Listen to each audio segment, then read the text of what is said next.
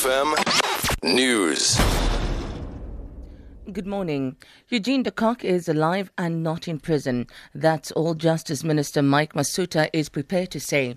The former head of the Vlakplaas Security Police Base was granted parole in January.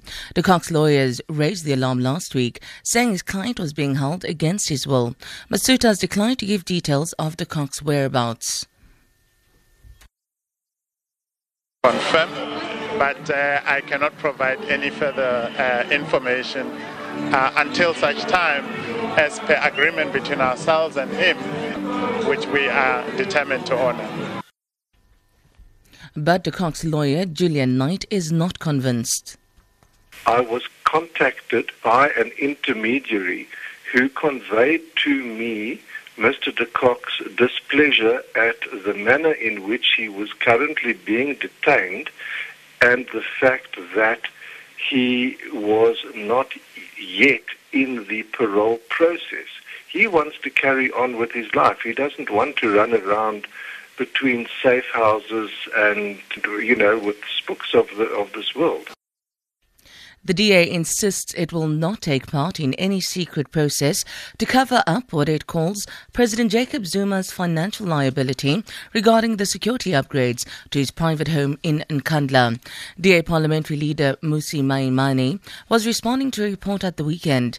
The newspaper says Speaker Baleka Mbete has offered opposition party leaders a confidential briefing by Police Minister Nathi Nhleko on his Nkandla report in return for them agreeing to allow an edited version version to be presented to the National Assembly. Maimane has rejected any such deal. He says the 246 million rand spent on President Zuma's private residence is, as he puts it, a public crime that needs to be dealt with publicly in a transparent and open manner. Members of the NSRI at Yzerfontein have rescued a juvenile humpback whale this weekend that was entangled in some ropes. NSRI spokesperson Craig Lambinon says volunteers of the NSRI's SA Whale Disentanglement Network launched a private boat it took them a while to remove and recover all the ropes and flotation buoys. Lambinon says the operation was successfully completed before dark and the whale appeared to be healthy.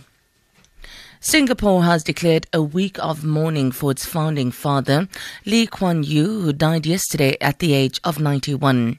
Flowers and cards have been left at the hospital, where he spent the last few weeks of his life.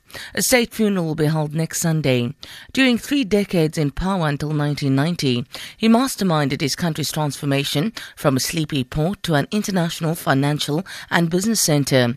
U.S. President Barack Obama and UN Secretary General Ban Ki moon have sent their condolences to the family and government. The BBC's Jonathan Head reports. Iron willed, sharp tongued, and quick witted, Lee Kuan Yew was a towering political figure in post colonial Asia and a great nation builder. He made the creation and survival of Singapore a personal project as its Prime Minister for 31 years and as an influential advisor and commentator right up to his death.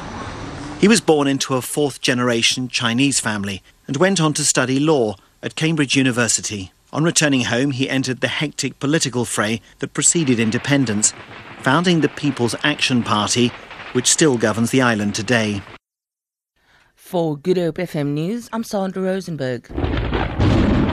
Ah.